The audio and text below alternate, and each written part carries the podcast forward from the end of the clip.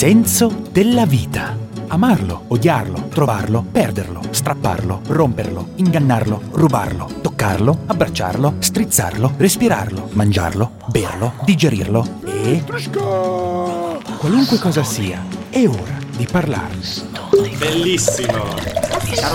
Che teoria del cavolo è? Eh sì. Vero? Ti amo!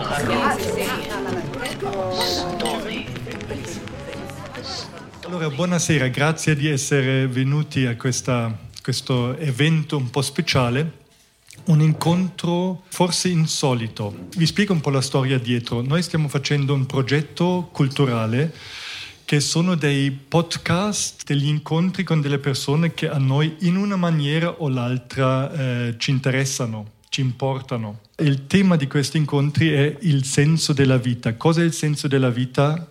Per noi, per altri, appunto per persone eh, come il signor Boradori, per artisti, per giornalisti, cosa stanno cercando, perché fanno quello che stanno facendo. Ho ricevuto un bellissimo sms prima di iniziare, un mio eh, collega eh, attore di Locarno, David Zurbuchen, mi scrive tanti auguri per questo eh, incontro col sindaco, non dimenticare che però lui è della Lega. Do- dopo ha scritto Lass dich nicht reinlega. Essere sindaco significa tanto. Il ruolo di un sindaco ehm, è in fondo un ruolo paragonabile di un padre. Per lei cos'è questa cosa qui di essere sindaco, nel senso, oltre, oltre la funzione ovvia? Beh, innanzitutto grazie per, per l'invito e buonasera a tutti voi gentili signore e egregi signori. Essere eh, sindaco per me mh, costituisce, diciamo che ecco, l'aspetto dell'essere padre non, non l'avevo, non l'avevo mai, eh, non mi era mai passato per la testa. Il sindaco al- ha dei ruoli fissati anche per, per legge. Devo aspettare? Scusi. No, no, prego. Grazie.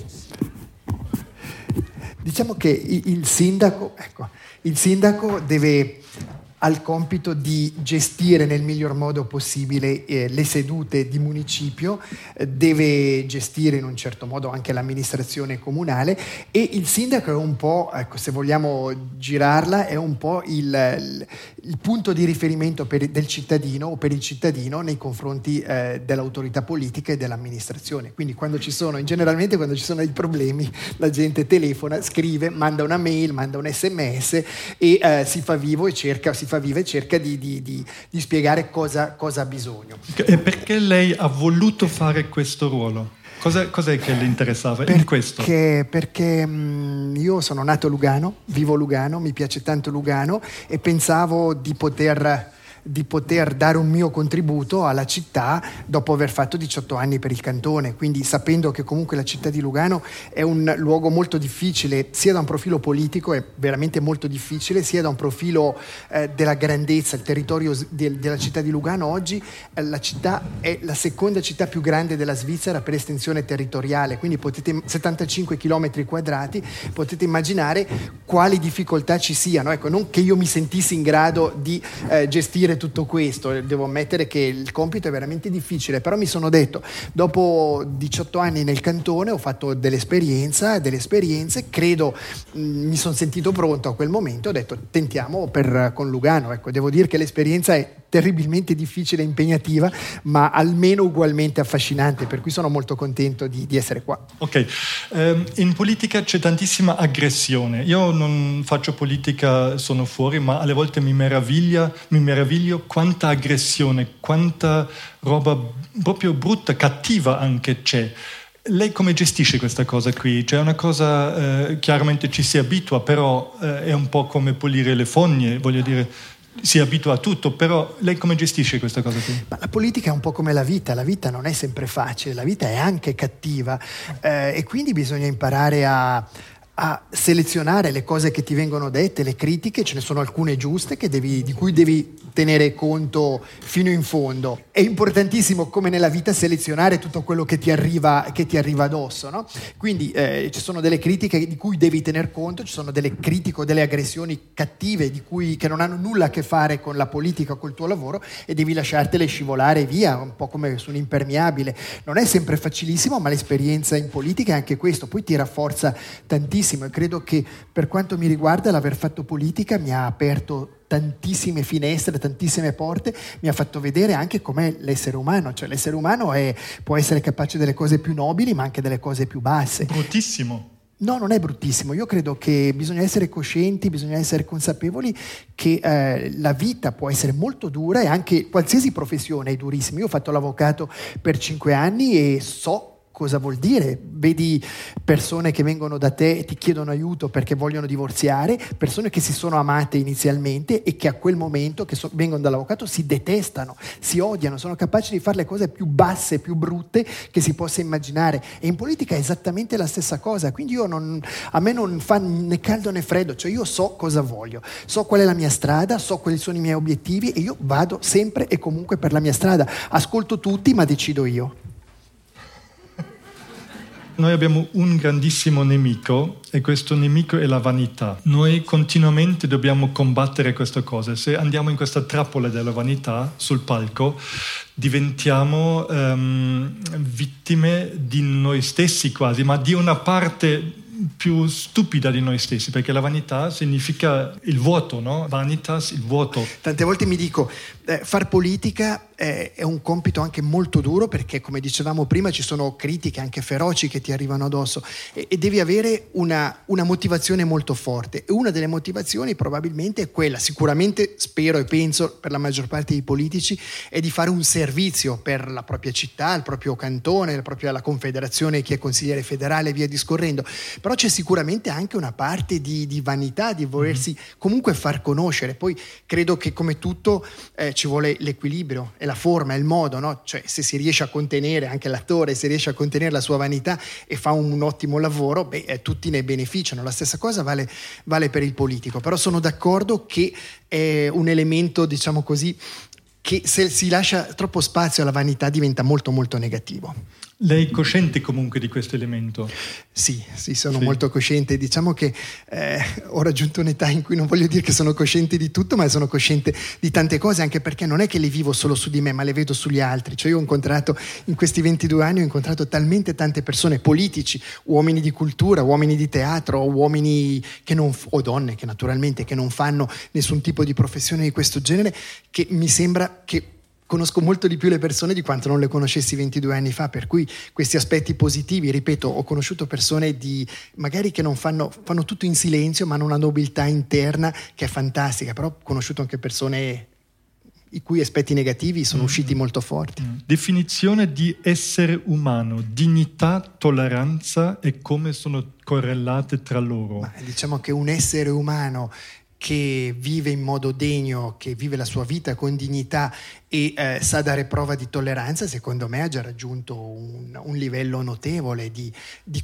coabitazione e convivenza con, con, gli altri esseri umani e quindi sicuramente può dare qualcosa alla società. Secondo me la tolleranza oggi è uno dei, dei valori più importanti che, di cui forse si sente anche un po' la mancanza e questo lo dico come esperienza personale. Io ricordo quando ho iniziato a fare politica nel 91 ehm, lavoravo in un esecutivo proprio nella città di Lugano e le persone secondo me Certo, tutti chiedono sempre qualche cosa, ma lo chiedevano in un altro modo. Oggi credo che sarà la crisi che tocca tutti noi in un modo o nell'altro, saranno i nuovi mezzi di comunicazione da cui o per i quali o grazie o a causa dei quali ti aspetti tutto subito, ma c'è veramente moltissima impazienza e pochissima tolleranza per, per, l'altro e per il mestiere che fa l'altro. Poi è chiaro che se io parlo da politico, anche noi sbagliamo, io mi rendo conto ogni giorno faccio un errore anche grosso, però eh, la difficoltà degli altri di capire che anche l'amministrazione cerca di fare del suo meglio e come qualsiasi no, di noi,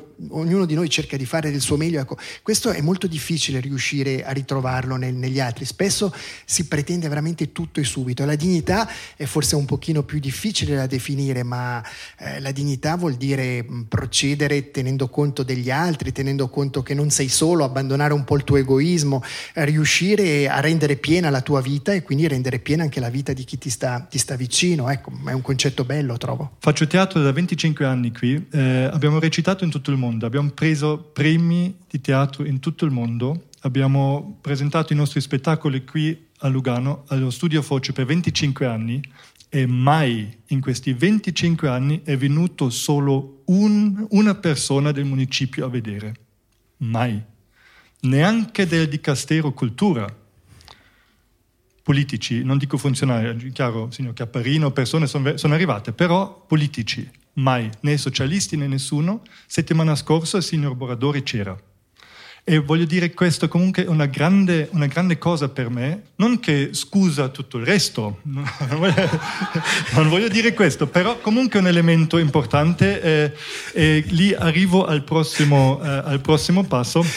Prossima... Mi pare che il fatto di essere della Lega non è certo un pregio qua, mi pare di capire. Non lo è. I socialisti contro di me sono dei coniglietti. Come ce la fa lei a vivere nella Lega? È una domanda non politica, ma come ce la fa? Come ce la fa avere un collega con i capelli un po' lunghi che scrive delle cose? Come, come lo fa di, di, difendere? Perché lei le deve, deve, difendere, non può dirmi sì, ma io mi distanzio, questo non lo conosco, lo conosce e come? Bene. Non gli viene in mente di spaccarle la faccia, no, ma solo così, di, fra uomini, no, no, non neanche... No, no, no, ma tornando a quello che dicevamo prima, ho raggiunto, e con una battuta, ho raggiunto quel sufficiente livello di tolleranza da non spaccarmi la faccia. No, forse facendo un passo indietro, però la cultura, io penso che la cultura in generale, non per un politico, per qualsiasi persona, è un elemento importantissimo perché ti avvicina a qualcosa che hai dentro, ti, ti, dà la possibilità non di avere delle risposte, ma di porti delle domande e ti permette, ponendoti ulteriori domande, l'arte secondo me in generale, eh, a me raramente ha dato delle risposte, però ha creato un sacco di domande che sono molto belle, cioè ti, ti, poi magari ti danno delle risposte perché parlando con l'artista, che sia un attore, che sia un pittore, che sia qualsiasi persona, ti dà la sua verità che ti può servire, però secondo me la cultura e l'arte ti muove qualche cosa dentro ed è fondamentale, per cui io da quando già un po' in cantone, però qua cerco di cogliere tutte le opportunità perché anche nel Luganese, in Ticino, lo dico a voi che probabilmente siete molto più addentro di quanto non lo sia io nel mondo culturale in generale, ma io trovo che in Ticino e nel Luganese ci sono comunque delle realtà bellissime di cui magari si parla poco ma che fanno delle cose sensazionali. E quindi io cerco dove posso, poi il tempo non è sempre tantissimo, ma cerco di ritagliarmelo anche leggendo libri, insomma, leggendo anche cose magari un po' distanti dalla mia vita, come la poesia, così che cerco veramente di, di, toccare con mano anche questi aspetti che sono un po' più lontani. Ecco, però la domanda diretta non la dimentico. Allora, eh, tante volte devo ammettere non è facile. E non era facile, adesso mm, lei ha parlato di Lorenzo Quadri per, per, per, far, per, fare nomi e rendere chiari, però forse era ancora più difficile con Giuliano Bignasca, o non era più facile con Giuliano Bignasca, a cui io dico subito volevo tantissimo bene, ecco. pur con tutti i limiti che poteva avere, ma aveva anche delle cose che non si conoscono, che erano grandissime veramente. Con lui e con Quadri anche io ho sempre detto, va bene, voi fate un giornale, avete un giornale e non voglio con questo distanziarmi, eh, perché ammetto, devo ammettere che comunque il giornale della Lega su cui si scrivono cose anche, come diceva Marcus Zoner, brutte, il giornale della Lega è importante per la Lega e io devo anch'io una parte del mio successo, almeno una parte, magari anche una parte importante, al giornale e comunque alla Lega. Quindi non voglio distanziarmi affatto, però evidentemente bisogna trovare anche un modus eh, operandi. O io e come me molti altri si tolgono allora dalla Lega, che è una scelta drastica, ma sicuramente per molti sarebbe anche una scelta opportuna, oppure si continua a lavorare all'interno della Lega continuando a portare avanti però anche quello che sei tu. No? Quindi io penso difficilmente, spero mai, eh, non mi comporterò né in modo aggressivo perché non credo che l'aggressività permetta di fare dei grandi passi avanti alla società e non insulterò nessuno, non scriverò delle cose. Poi dopo io capisco benissimo, qualcuno può dire, magari qualcuno di voi o molti di voi pensano, sì, comodo, lui, lui però non dice e gli altri, gli altri tirano fuori la spada e uccidono no? o cercano di uccidere. Questo è sicuramente vero, è un punto anche difficile conquistare. Io quando le cose sono troppo dure, se mi si chiede, dico no, io non sono d'accordo. Ecco, c'è una dialettica anche all'interno della Lega dove si cerca ecco, di mantenere perlomeno la propria personalità. È okay. quello che ho cercato sempre di fare. Ok, grazie mille. La cultura in politica, politica uguale cultura in un senso alto.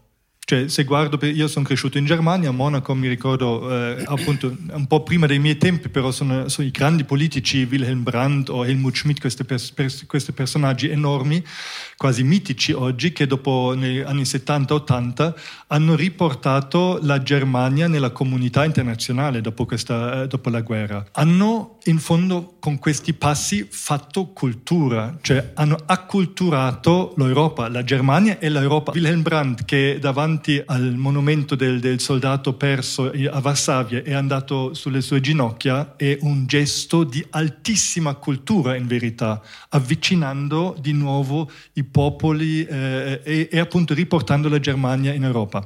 Nei miei occhi in fondo, se si mira in alto in un mondo ideale, politica uguale cultura.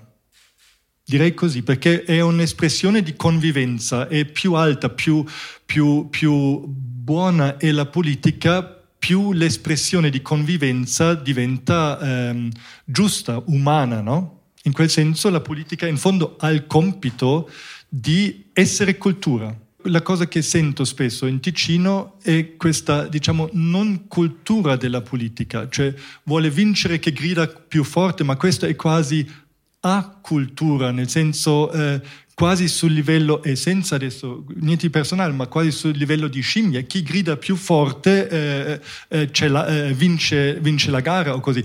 Eh, dov'è per lei la cultura o in che cosa potrebbe consistere la cultura nella politica?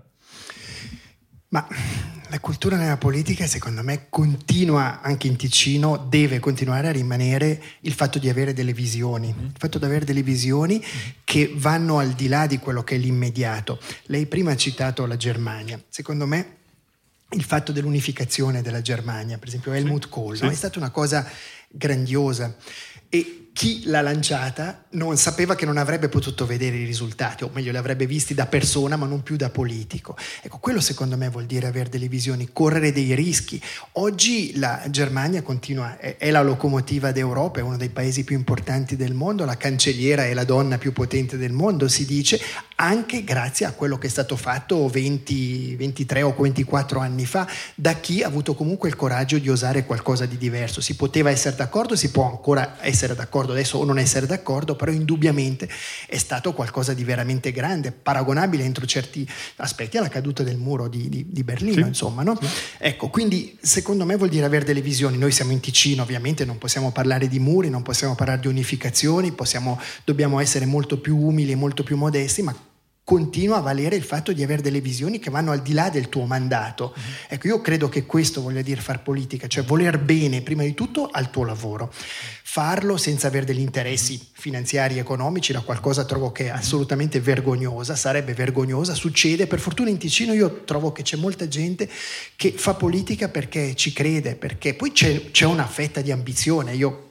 vi dico anch'io, ho una fetta grossa di ambizione personale come ce l'hanno tutti e forse anche una parte di quella molla che ti permette di andare avanti, ti permette di superare le difficoltà, però se alla fine c'è qualcosa di buono dentro di te e che tu riesci a muovere qualcosa di buono, ecco che secondo me arriviamo comunque alla politica intesa anche come cultura o comunque politica con la P maiuscola. Ecco, la politica gridata eh, ci possiamo arrivare perché tocca sicuramente anche la Lega che ha dato, in un certo verso può anche aver dato là non è più solo la Lega che fa politica gridata, diciamocelo, e questo è sicuramente male, perché spesso eh, ti devi difendere, devi usare un sacco di energie per difenderti da, da, da, da parole urlate mm-hmm. che hanno poco senso con la realtà delle cose, mentre sarebbe tutto per tutti molto più facile se si decidesse di eh, perseguire degli obiettivi, di realizzare tutti assieme. A me piace pensare, a Lugano per esempio siamo un municipio composto da tutto l'arco politico, partitico, per adesso, poi magari domani cominciamo a litigare, ma per adesso stiamo lavorando molto bene, indipendentemente dal fatto che uno sia di destra e l'altro di sinistra, ma sappiamo che abbiamo degli obiettivi per Lugano, sappiamo che sarà difficile, abbiamo comunque in chiaro cosa vogliamo fare e cerchiamo di farlo.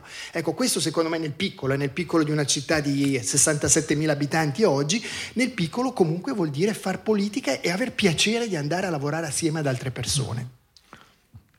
Una domanda di deviazione.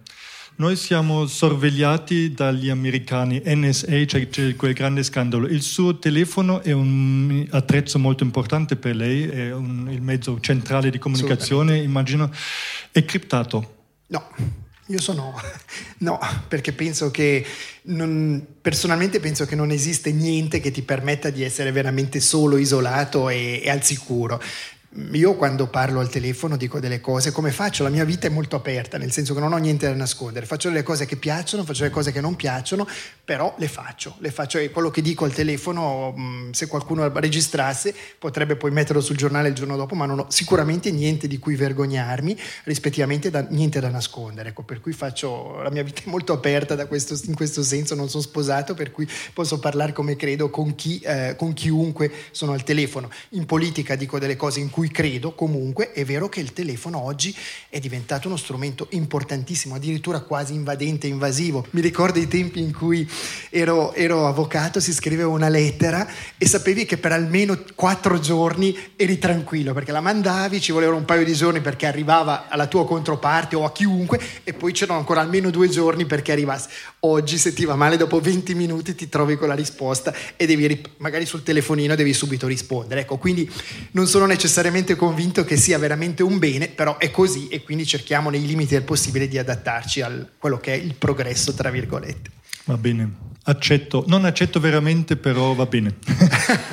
cioè no, non accetta la risposta, non no, accetta no, il progresso. Accetto la, no, accetto la sua risposta, solo che io non sono d'accordo perché io trovo comunque il fatto che le cose possono e vengono sorvegliate non funziona, non esiste. E trovo giusto, comunque eh, che noi come cittadini dobbiamo comunque fare qualcosa. Io ho una compagnia di teatro, noi cominciamo a mandare in giro email criptati. Davvero? Sì.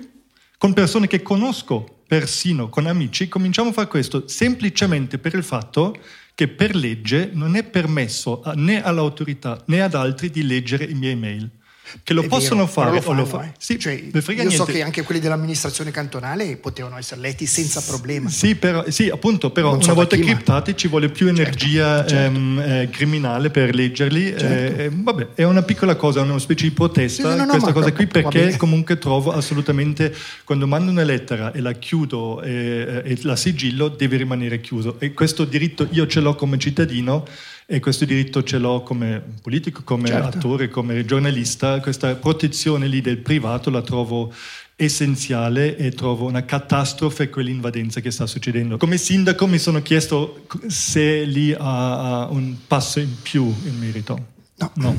no devo ammettere, non... ma neppure ecco, a, livello, a, livello, personale vale quello che ho detto prima, ma l'impressione mia è che anche a livello di amministrazione non ci sia una protezione particolare, neppure a livello di amministrazione cantonale, che, mm-hmm. che io sappia, eh, sia chiaro, cioè non, si prendeva atto del fatto che le cose possono, anche, possono anche, essere lette, poi non credo che, spero che non tutti siano così interessati a quello che scrivo o quello che dico io al telefono, però Va bene. possibile. Ok, no, va bene, è un tema grande questo. Sì, molto. Ehm, prima ha detto una cosa interessante che non, con, che non sapevo. Non è sposato?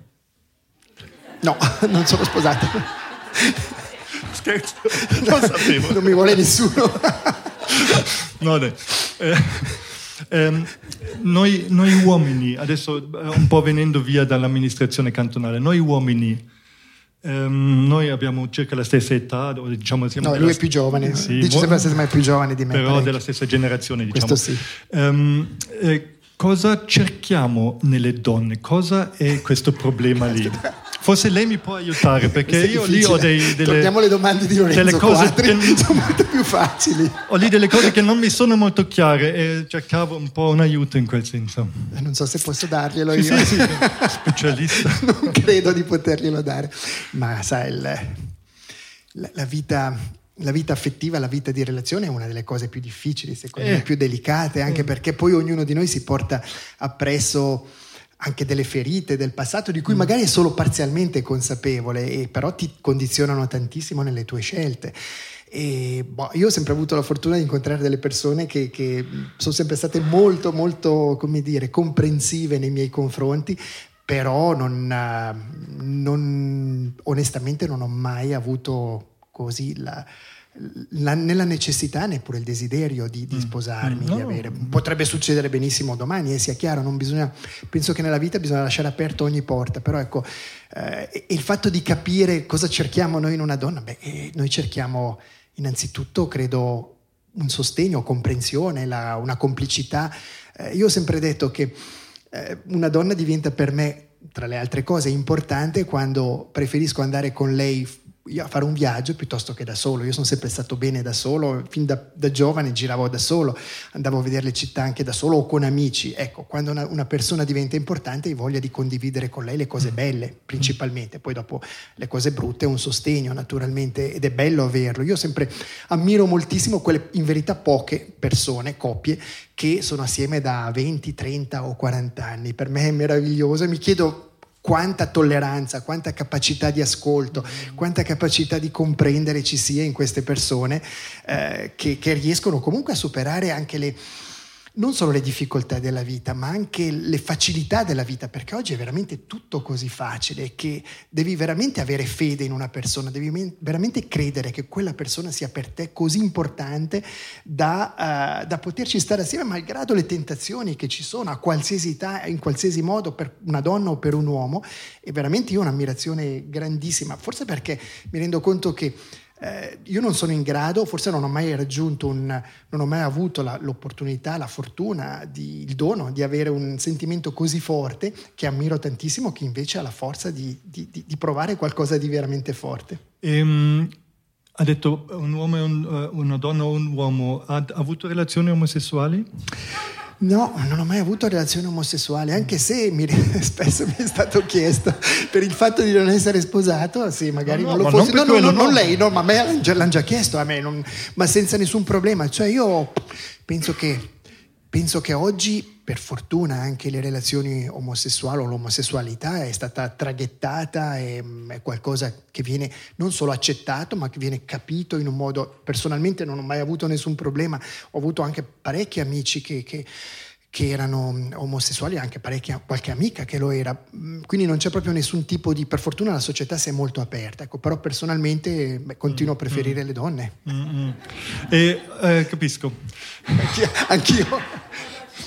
Um, una donna, la, la, donna cos'è? Cos'è questa? Ma, cos'è questa? C'è una, una cosa, cos'è? La donna in primo, in primo, luogo è uno sguardo, uno sguardo sono delle mani, una grazia e è qualcosa che ti fa, come una musica, qualcosa che ti fa sognare, qualcosa che a prima vista ti, ti, ti crea qualcosa di fortissimo dentro. Come no? una musica? Una musica o qualcosa di, di, bello, un quadro che ti colpisce forte. Per me una donna è questo. Grazie, è bello, è bello, è così. Dopo ci sono tante altre cose, evidentemente, ma la prima cosa che vedo di una, di una donna eh, è quello, cioè mm. lo sguardo. E, e, questa è la cosa, diciamo, affascinante, ma cos'è quello che poi ci, ci mette nei guai sempre? O, cos'è, cos'è, quella cosa genere, che, che ci fa poi così girare la testa o in inciampare? In genere o... siamo noi che ci mettiamo nei esatto, guai, è il nostro ma, carattere. Ma sì. Esatto, siamo noi, ma cos'è, cos'è questa cosa qui? non lo so, me lo chiedo da 55 eh, anni. Eh, si inciampa sempre, no? Si, si inciampa spesso, eh, sì. diciamo che Poi si inciampa spesso, e... ma siamo molto bravi, credo, a ingarbugliarci, cioè a rendere noi, noi uomini, noi, mm. noi, esseri umani, e credo che valga anche mm. per le donne, magari anche più di quanto non valga per noi, a ingarbugliare delle cose che magari sono, sono apparentemente potrebbero essere molto più semplici. Eh, forse perché la vita è complessa e il nostro animo umano, la nostra sensibilità è complessa, quindi eh, già è difficile, io mi dico sempre, già è difficile convivere con me stesso, con i miei problemi, con le mie pulsioni, con i miei ideali, con tutto quello che ho io. Riuscire a mettere assieme due esseri che hanno tutta questa complessità, a meno che poi ci sono persone molto più semplici, devo dire, io sono attratto dalle persone molto complesse, quindi questo fa sì che... Eh, fa sì che sia molto difficile. Magari la cosa può funzionare per qualche tempo, poi ti rendi conto che diventa un pochino più difficile. Mm-hmm. Mm-hmm. Eh, se si vogliono fare dei progetti, delle cose, bisogna stare attenti di non sperperare le energie in quel mondo. Cioè porta via forza, energia, bisogna tingersi i capelli, bisogna mandare sms, bisogna chiamare, bisogna... Io non sono mica tanto d'accordo, devo dire. A me piacciono tanto le cose belle, le emozioni belle, cioè capisco cosa vuol dire, però io trovo che quando c'è qualche cosa che veramente ti muove dentro, che ti entusiasma, mm. ti, ti, ti fa sentire molto più ti mm. apre mm. e quindi anche il mio lavoro ne, ne guadagna generalmente. Poi chiaro c'è quell'aspetto di distrazione, magari distrazione, però... La musa, la, l'eros, la eh, musa, questo mondo qui. Io trovo che sia la sì, musa che l'eros sì, sono cose sì. che ti danno veramente anche una forza, ti danno una spinta, ti danno la capacità di vedere delle cose che magari e di fare de, tante cose che magari non pensavi di poter È fare. È vero, ma dopo ti fanno su queste... Eh, dopo ti fanno su come vogliono loro e come si fa? Sarebbe, sarebbe, facile dire a me non mi fanno su. Non è vero. Quello... non è proprio vero. Non è proprio così. No beh certo come tutto bisogna, c'è, c'è un rischio eh. le cose belle comportano anche un rischio. Anche un quadro tornando un quadro una musica che ti, ti, piace tantissimo ma ti può fare anche soffrire ti può aprire delle porte o delle finestre che magari a loro volta ti mettono in relazione ancora con quelle ferite che non sono rimarginate. Ecco, però penso che la vita è anche un po', almeno un po', rischio e non necessariamente rischio calcolato, rischio. Ma rischio è bello, bello, che ha detto questa cosa qui delle ferite, il contatto con le ferite, perché è quello che io um, sto un po' uh, scoprendo e cercando di sviluppare Cos'è il compito dell'artista? Cioè, vedo che in fondo il compito di un artista, sia attore sia di altro tipo, è di stare in contatto con le proprie ferite. Eh, ne parliamo forse anche dopo con Nando Snozzi, dopo domani, eh, su questa cosa qui, è una cosa interessante, no? le, ci sono le proprie ferite in fondo il nostro compito è di non far finta che non ci siano. Sarebbe... E questa è la grande bugia della vita, di far finta che tutto è bello, che c'è tutta una poesia, le stelle e tutto, ma in fondo noi, se stiamo in contatto con le nostre ferite, possiamo dare alla, alla gente anche la possibilità di stare in contatto con le loro ferite. Cioè, di quel stare in contatto con la ferita forse è un compito per l'artista, ma forse per l'uomo stesso, no? di, di, non, di, non, far finta che non ci siano. Io penso che la vita è un continuo porsi domande, è un, mm. un continuo vedere punti interrogativi, cercare di dare delle risposte che siano le più oneste per te stesso, perché le risposte che vanno bene o le domande che vanno bene per me non sono le domande che vanno bene per, no. per, per chi è seduto questa sera, come, e viceversa naturalmente. Però credo che eh, la vita è talmente anche se lunga, è talmente breve, è talmente importante e chiede a noi comunque una responsabilità, una responsabilizzazione che non porsi delle domande, non porsi le giuste domande, che magari non riesci a portele a 15, a 20 anni, magari sì però, ma te le riesci a porre a 30, a 40, quando hai vissuto, quando hai sofferto, quando hai gioito, ecco, non porti quelle domande sarebbe perdere un'occasione, trovo, perché vorrebbe dire, beh sì certo vivere, ma non vivere fino in fondo, mm. no? vivere fino in fondo vuole anche dire soffrire, vuole anche dire vedere quella bella attrice eh, che ha visto lei a Berlino e... No, Berlino. Non era Berlino? No. Non era Berlino. Dov'era? Era molto lontano. Ah, ecco. Giorno o notte? Notte. Notte, dovevo... per, notte, perché c'è più silenzio, c'è più tranquillità, c'è, eh, c'è mm, ma sì, la possibilità di stare, per me la possibilità di stare più con te stesso, no? anche prima di dormire, esatto. a qualsiasi ora, ma diciamo quando la notte è più, è più tranquilla. Poi il giorno evidentemente è attività, ecco, mm. che va benissimo, mm. eh, per mm-hmm. carità, ci mancherebbe altro. Mi piace molto il lavoro, mi piace molto la vita, però la notte trovo che è una rimessa un pochino in, in contatto con te mm-hmm. stesso. Mm-hmm. Il, la vita è corta, appunto, l'ha detto appena, è, è, è, lunga ma corta, in fondo è un attimo, si aprono gli occhi, si chiudono gli occhi ed è passata. A noi resta ancora un tot di vita, se siamo fortunati 30-40 anni se siamo sani, salvi, se siamo fortunati. Cosa vuole ancora compiere? Cosa cerca ancora di far succedere? Cosa, cosa c'è ancora veramente da fare? Adesso ha visto tanto, ha, ha, fatto politica, ha raggiunto le cose forse più importanti che voleva raggiungere da ragazzo, non lo so, degli scopi, eh, ha, ha, conosciuto tante persone, le donne, eh, tanti uomini, tanti contatti. Cioè tanto di quello che noi abbiamo sognato, volevamo, speravamo, l'abbiamo raggiunto in una maniera o l'altra. Forse non tutto raggiunto, ma comunque siamo arrivati a un certo punto, un certo bagaglio di esperienze. Cosa c'è ancora? Cosa bisogna ancora fare? Ma penso che c'è sempre tanto da fare. Se lei ha detto le cose che volevo da giovane o le che volevamo da giovane, che vogliamo tutti noi, ecco, questo pone un po' una domanda, secondo me, io non ho una, grande, non ho una risposta netta. Se occorre avere degli obiettivi nella vita e come raggiungere determinati obiettivi. Io penso che alla fine, quando qualcuno sente dentro di sé veramente qualcosa di forte, alla fine ci riesce, li raggiunge. Herman Hesse diceva che se qualcuno ha davanti a sé un obiettivo e lo persegue ferocemente, usava questo termine, ferocemente alla fine raggiungerà. Però io sono, mi pongo una domanda, a me è capitato di avere degli obiettivi eh, e volerli ferocemente, magari li ho anche raggiunti, però poi non necessariamente ti senti così contento. A me piacerebbe vivere questa parte, quanto lunga, speriamo un po' lunga ancora, della vita, riuscendo a concepire, visto che una parte degli obiettivi sono stati raggiunti e la vita è stata piena e intensa come l'avevo voluta, e mi piacerebbe continuare a fare in modo che sia piena e intensa, ma pensare alla vita un pochino come un fiume dove l'acqua può scorrere veloce o può scorrere lenta e tu devi essere capace comunque di seguire la corrente, di cogliere tutto quello che il fiume ti porta a, a toccare, a assaporare, quindi avere la capacità anche di cogliere in qualcosa di improvviso, improvvisato, qualcosa che magari ti può servire, che non ti aspettavi, perché tante volte tu vuoi raggiungere un obiettivo, vai su una strada e ti rendi conto che la strada, e magari non ti accorgi che nella strada ci sono delle cose bellissime, bellissime di cui magari avevi realmente bisogno e che ti sono scappate via perché volevi andare fino in fondo. No? E poi quando arrivi fino in fondo e l'hai raggiunto dici però quello che ho visto prima non era poi così male, magari potevo fermarmi un attimo. Ecco, a me non dispiacerebbe, eh, pur mh, sperando di poter avere una vita ancora piena e intensa, riuscire a cogliere meglio di quanto non ho fatto adesso quelle cose belle che ti si pongono nella strada. Sa che lei potrebbe diventare maestro zen. Magari, magari. Se ci si mette. Che... sì, dovrei, penso dovrei fare parecchio.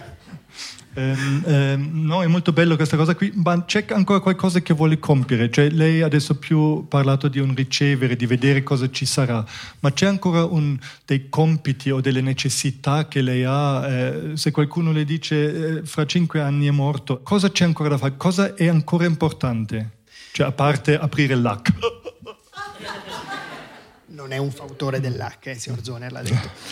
Eh, io penso che e, e, ha toccato la, la, morte fra cinque anni o fra quello che è.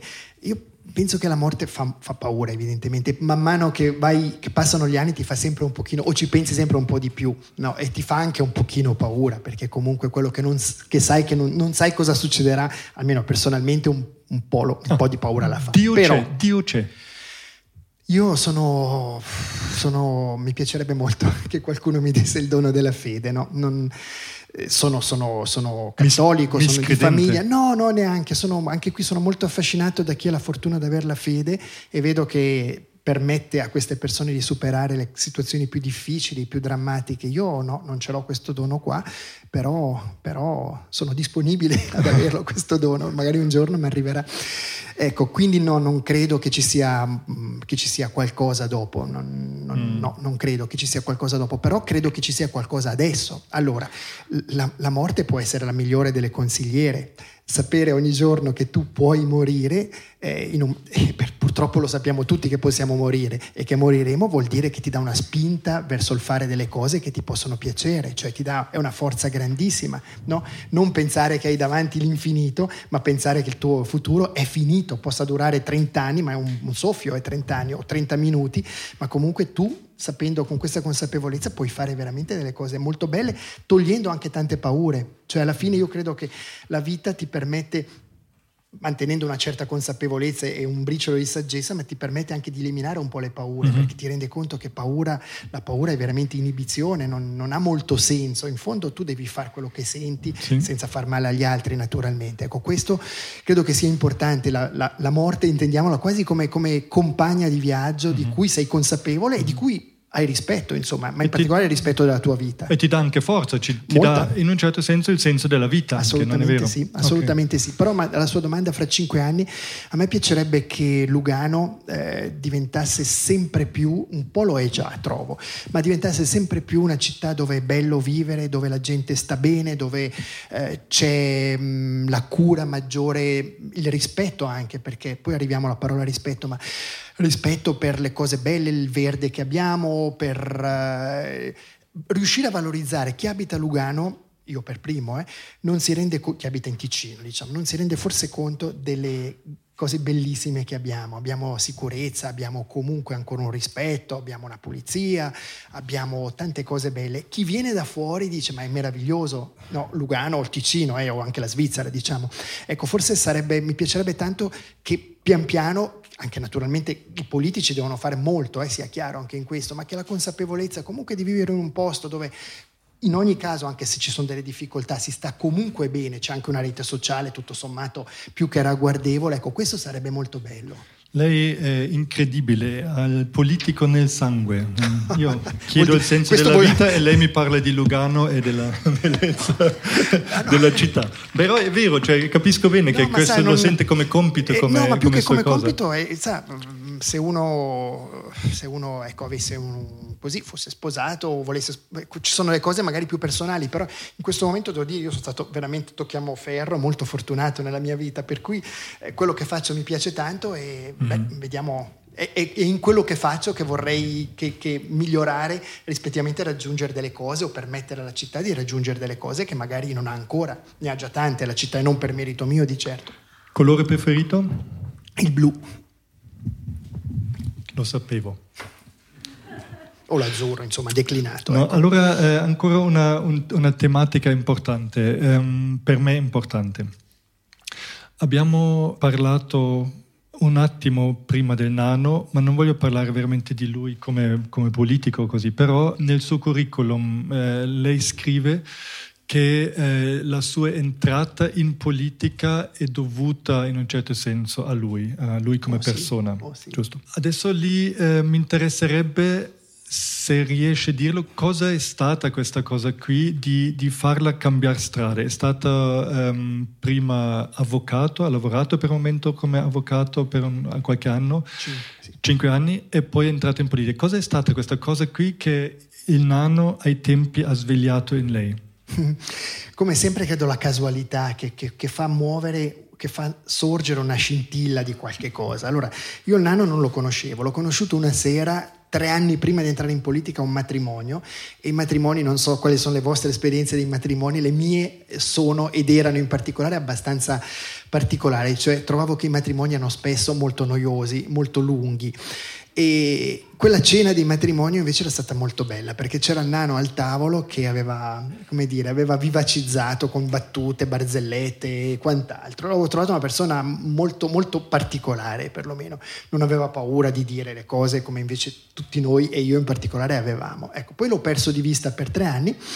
Poi lui ha fondato prima il giornale e poi il partito e mi ha telefonato. Francamente io non so perché abbia telefonato a me dicendomi eh, vuoi entrare nella lista del Consiglio di Stato? Io ci ho pensato un po', poi ho detto di no. E poi mi ha telefonato qualche mese dopo, vuoi entrare nella lista del Consiglio nazionale? E io ho detto, devo pensarci, Eh, ti do cinque giorni, mi ha detto, il giorno dopo c'era il mio nome sul giornale. L'aveva messo lui naturalmente. ecco. Quindi questo ha fatto sì che in fondo io non ho neanche scelto, è stata quasi una cosa che è andata così. Poi però dicevo c'è un mix di cose, perché io ho fatto l'avvocato e il notaio per cinque anni e devo dire che mi sono reso conto che non era quello che io volevo nella vita. E quando sei pronto comunque a, a cambiare, ecco, eh, qui c'era comunque una persona che era libertario, anarchico, strano, una persona che ti offriva qualcosa di diverso e vabbè, l'ho preso, insomma, poi è cominciato tutto lì. Poi con lui c'è stato un, un rapporto lunghissimo di, se posso dire amore e odio, è naturalmente esagerato, però di, di- di contrasti e di accordi, di complicità e di, e di litigi anche fatti internamente, non è che li abbiamo mai o raramente li abbiamo buttati fuori, però c'è sempre stato molto rispetto reciproco. Io trovo che del nano si può dire tutto, può, di, magari qualcuno di voi o molti di voi l'ha, l'ha, l'ha, amato, qualcuno di voi l'ha odiato, però una cosa credo che in pochi sanno, hanno saputo che era di una generosità straordinaria. Io l'ho visto eh, in tantissime situazioni, dalle più piccole che non sapeva, non c'era la telecamera non c'era un microfono della radio lo, o un giornalista che lo diceva, aiutare delle persone che mai mai avrei pensato che una persona potesse fare. Quindi era veramente straordinariamente generoso, pur con tutti i contrasti, con tutti i suoi limiti, con tutte le sue cose che come tutti noi, chi più chi meno, lui aveva tutto ingigantito, aveva le cose belle, erano molto forti, le cose brutte erano altrettanto forti. Quindi ecco, era una persona da un certo profilo straordinariamente intensa. Però tutto quanto non giustifica che... Che io sia... No, scherzo. Questo lo capisco. Eh, lasciamolo così, va benissimo. Eh, no, voglio aggiungere eh, a questa cosa una cosa, ehm, non per eh, cantare le canzoni belle al nano, ma eh, con tutti anche, eh, potete immaginarvi quante riserve ho io eh, verso di lui, verso il partito e tutto. L'ho incontrato due volte e due volte sono rimasto sbalordito, devo dire. Due volte una persona eh, che mi ha eh, steso con la sua apertura e generosità. Questa cosa qui che dice il sindaco, e non lo dico, cioè dovrei dire il contrario, ma queste due volte che l'ho, l'ho incontrato era veramente così.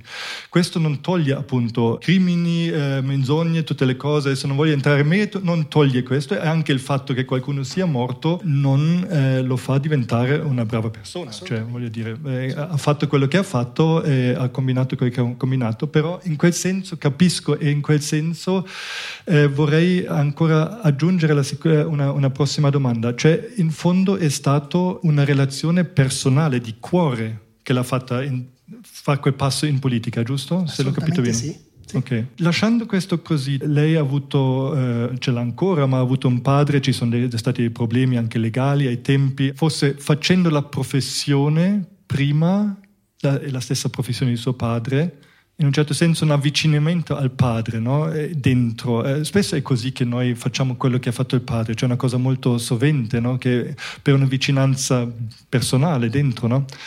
E, ehm, dopo appunto ha trovato forse quest'altro padre che è stato il nano, in un certo senso padre politico, secondo padre adottivo diciamo, che l'ha, l'ha portato via lì. Eh, questa ruolo del padre, lei come lo vede? Le dico perché mi interessa, mi interessa per una questione personale. Io ho perso mio padre molto presto, quando avevo sei anni, eh, lui è morto di cancro, avevo 29 anni. E chiaramente per me questa, questa, storia, questo fatto è rimasto un tema nella mia vita fino ad oggi, in un certo senso. È sempre una domanda. Eh, ho visto anche che ho combinato tante cose anche a causa di quella mancanza, non avendo avuto qualcuno che mi dà una raddrizzata o che mi, che mi solo indichi la strada alle volte. No? Quando hai 12 anni, qualcuno che ti fa un po' vedere eh, dove andare o ti dice no, senti, frena un pochettino. Una madre non può sempre fare questo perché la madre, comunque la donna, ha un altro tipo di energia, un altro tipo di visione, quella del padre dell'uomo comunque è diverso. A causa di questa storia qui posso solo dire che in fondo negli ultimi anni ho il sentimento di essere diventato vero uomo, poi una, come un'iniziazione che è successa ultimamente, cioè negli ultimi anni, dove ho trovato diciamo la mia identità come uomo, no? questa, questa, cosa di, di capire di essere nel mondo, di stare diritto, di sapere dove andare, anche di non dipendere in un certo senso eh, dal mondo femminile, non dipendere, ma di, di, di, accettarlo, che ci sia, di avere una relazione, con, delle relazioni o la relazione con questo mondo, ma non dipendere da quello. Cioè è una cosa che io ho dovuto veramente imparare. Eh, ognuno ha la sua storia in quel, in quel frangente. Eh, per lei non sarà stato facile ai tempi anche questa storia con suo padre, cioè è stata, è stata una cosa grossa comunque, cioè le, le, le, le domande legali, cioè sì, a un certo punto si parlava di miliardi di Saddam Hussein, cioè delle cose enormi che, che uno come fa a gestirle, nel senso eh, se io solo li leggo mi viene il vertigine, come fa uno a capire questa cosa qui, tutte queste ditte, tutte queste cose, queste costruzioni, questi flussi di soldi enormi dove ognuno sa che questi soldi non sono stati guadagnati dalla persona con le proprie mani, ma sono soldi di un popolo intero. Cioè, come eh, stacca- lei ha il sentimento che ha dovuto staccarsi da questa cosa, da questo mondo in un certo senso? Cioè, come, come gestisce questa cosa dentro di sé? Ma sì, all'inizio cercare di staccarsene per non, per non morire, diciamo, no? Perché il peso era, era, molto grosso, però poi la necessità di doverti riavvicinare per capire.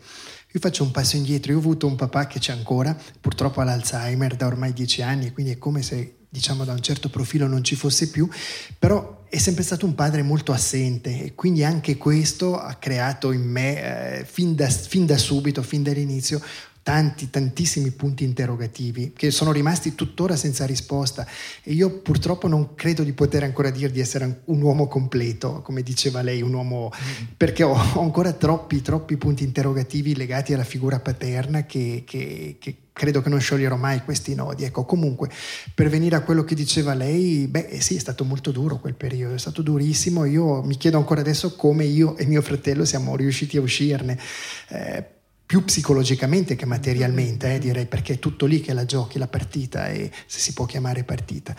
Eh, sì, mm, tutto, cosa... ti, tutto ti, crolla, ti crolla addosso, anche perché poi eh, chiunque, qualsiasi penso ragazzo, bambino, ragazzo e poi giovane uomo, eh, beh, vede comunque nella figura paterna, lontano o vicina che sia, un punto di riferimento, quasi un ideale, no? quando poi l'ideale si sbriciola anche se poi magari le cose erano molto inferiori di quello che si diceva, però erano comunque, quindi ti rimane, io mi ricordo una conferenza stampa che avevo dovuto fare perché non, non potevo fare altro, avevo parlato, ho detto io mi trovo oggi in mano una montagna di macerie fumanti, no? ed era proprio vero, cioè era proprio vero, però ti rafforzano anche queste, sono cose che poi eh, di riffo o di raffa ti obbligano a, beh, a, sopravvivere prima, a rialzarti poi lentamente, a cercare di ricostruire la tua vita, magari anche da solo, ecco, un po' più in solitudine. Poi io ho avuto anche la fortuna che comunque la mia famiglia c'è sempre stata abbastanza forte perché mia mamma è sempre stata molto molto presente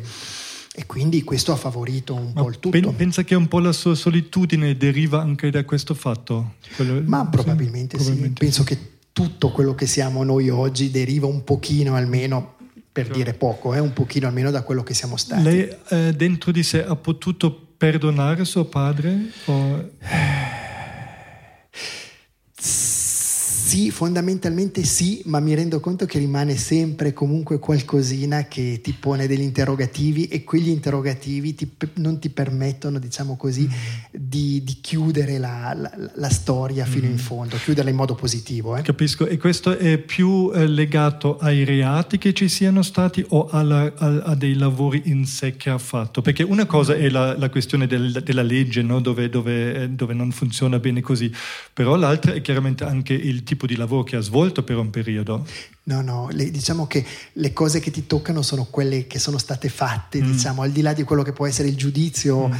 eh, di qualsiasi o tribunale o comunque persona, è proprio quello che tu hai vissuto, quello che non ti è stato detto, quello che non ti è stato spiegato, quello che ti è stato occultato, sono quelli i rapporti, credo che poi ti rimangono dentro e ti creano dei problemi, magari, mm-hmm. ripeto, magari non sempre risolvibili. Mm-hmm. E, um, uh, ultima domanda forse in questo frangente ancora del padre perché è un, un grande ciclo appunto perché io personalmente se, se, di quello che lei mi dice vedo anche il nano un po' in quel ruolo un po' un altro tipo di padre ma comunque una sì. figura paterna no? Sì.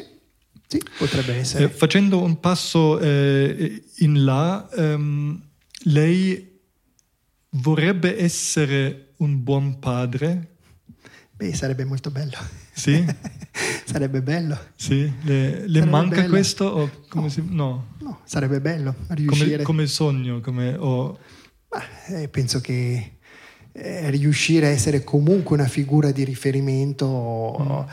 forte, presente, importante, è, beh, è, una, è un obiettivo credo che chiunque di noi potrebbe o dovrebbe, o dovrebbe avere, eppure io. E cosa glielo impedisce? Cosa sente fra, fra il suo adesso e questa cosa qui? Niente di particolare, direi, in la, questo momento. La vita. Di particolare. La... No, ma no, sa, la vita, beh, adesso io ho una vita intensa, impegnata, ma credo che come dicevamo prima, l'intensità e l'impegno non, non, ti deve distogliere da quelli che sono poi gli affetti, le cose importanti. Ecco, evidentemente eh, per affetto intendo un affetto vero, un affetto mm. profondo, amore, un affetto sì. importante, un affetto che possa essere definito amore, magari anche con la maiuscola. A quel momento nulla si frappone, credo mm. e spero. Ecco, però vedremo, solo il futuro lo dirà. Va bene, signor Bordori, grazie infinite per questo incontro. Grazie a voi, grazie a voi.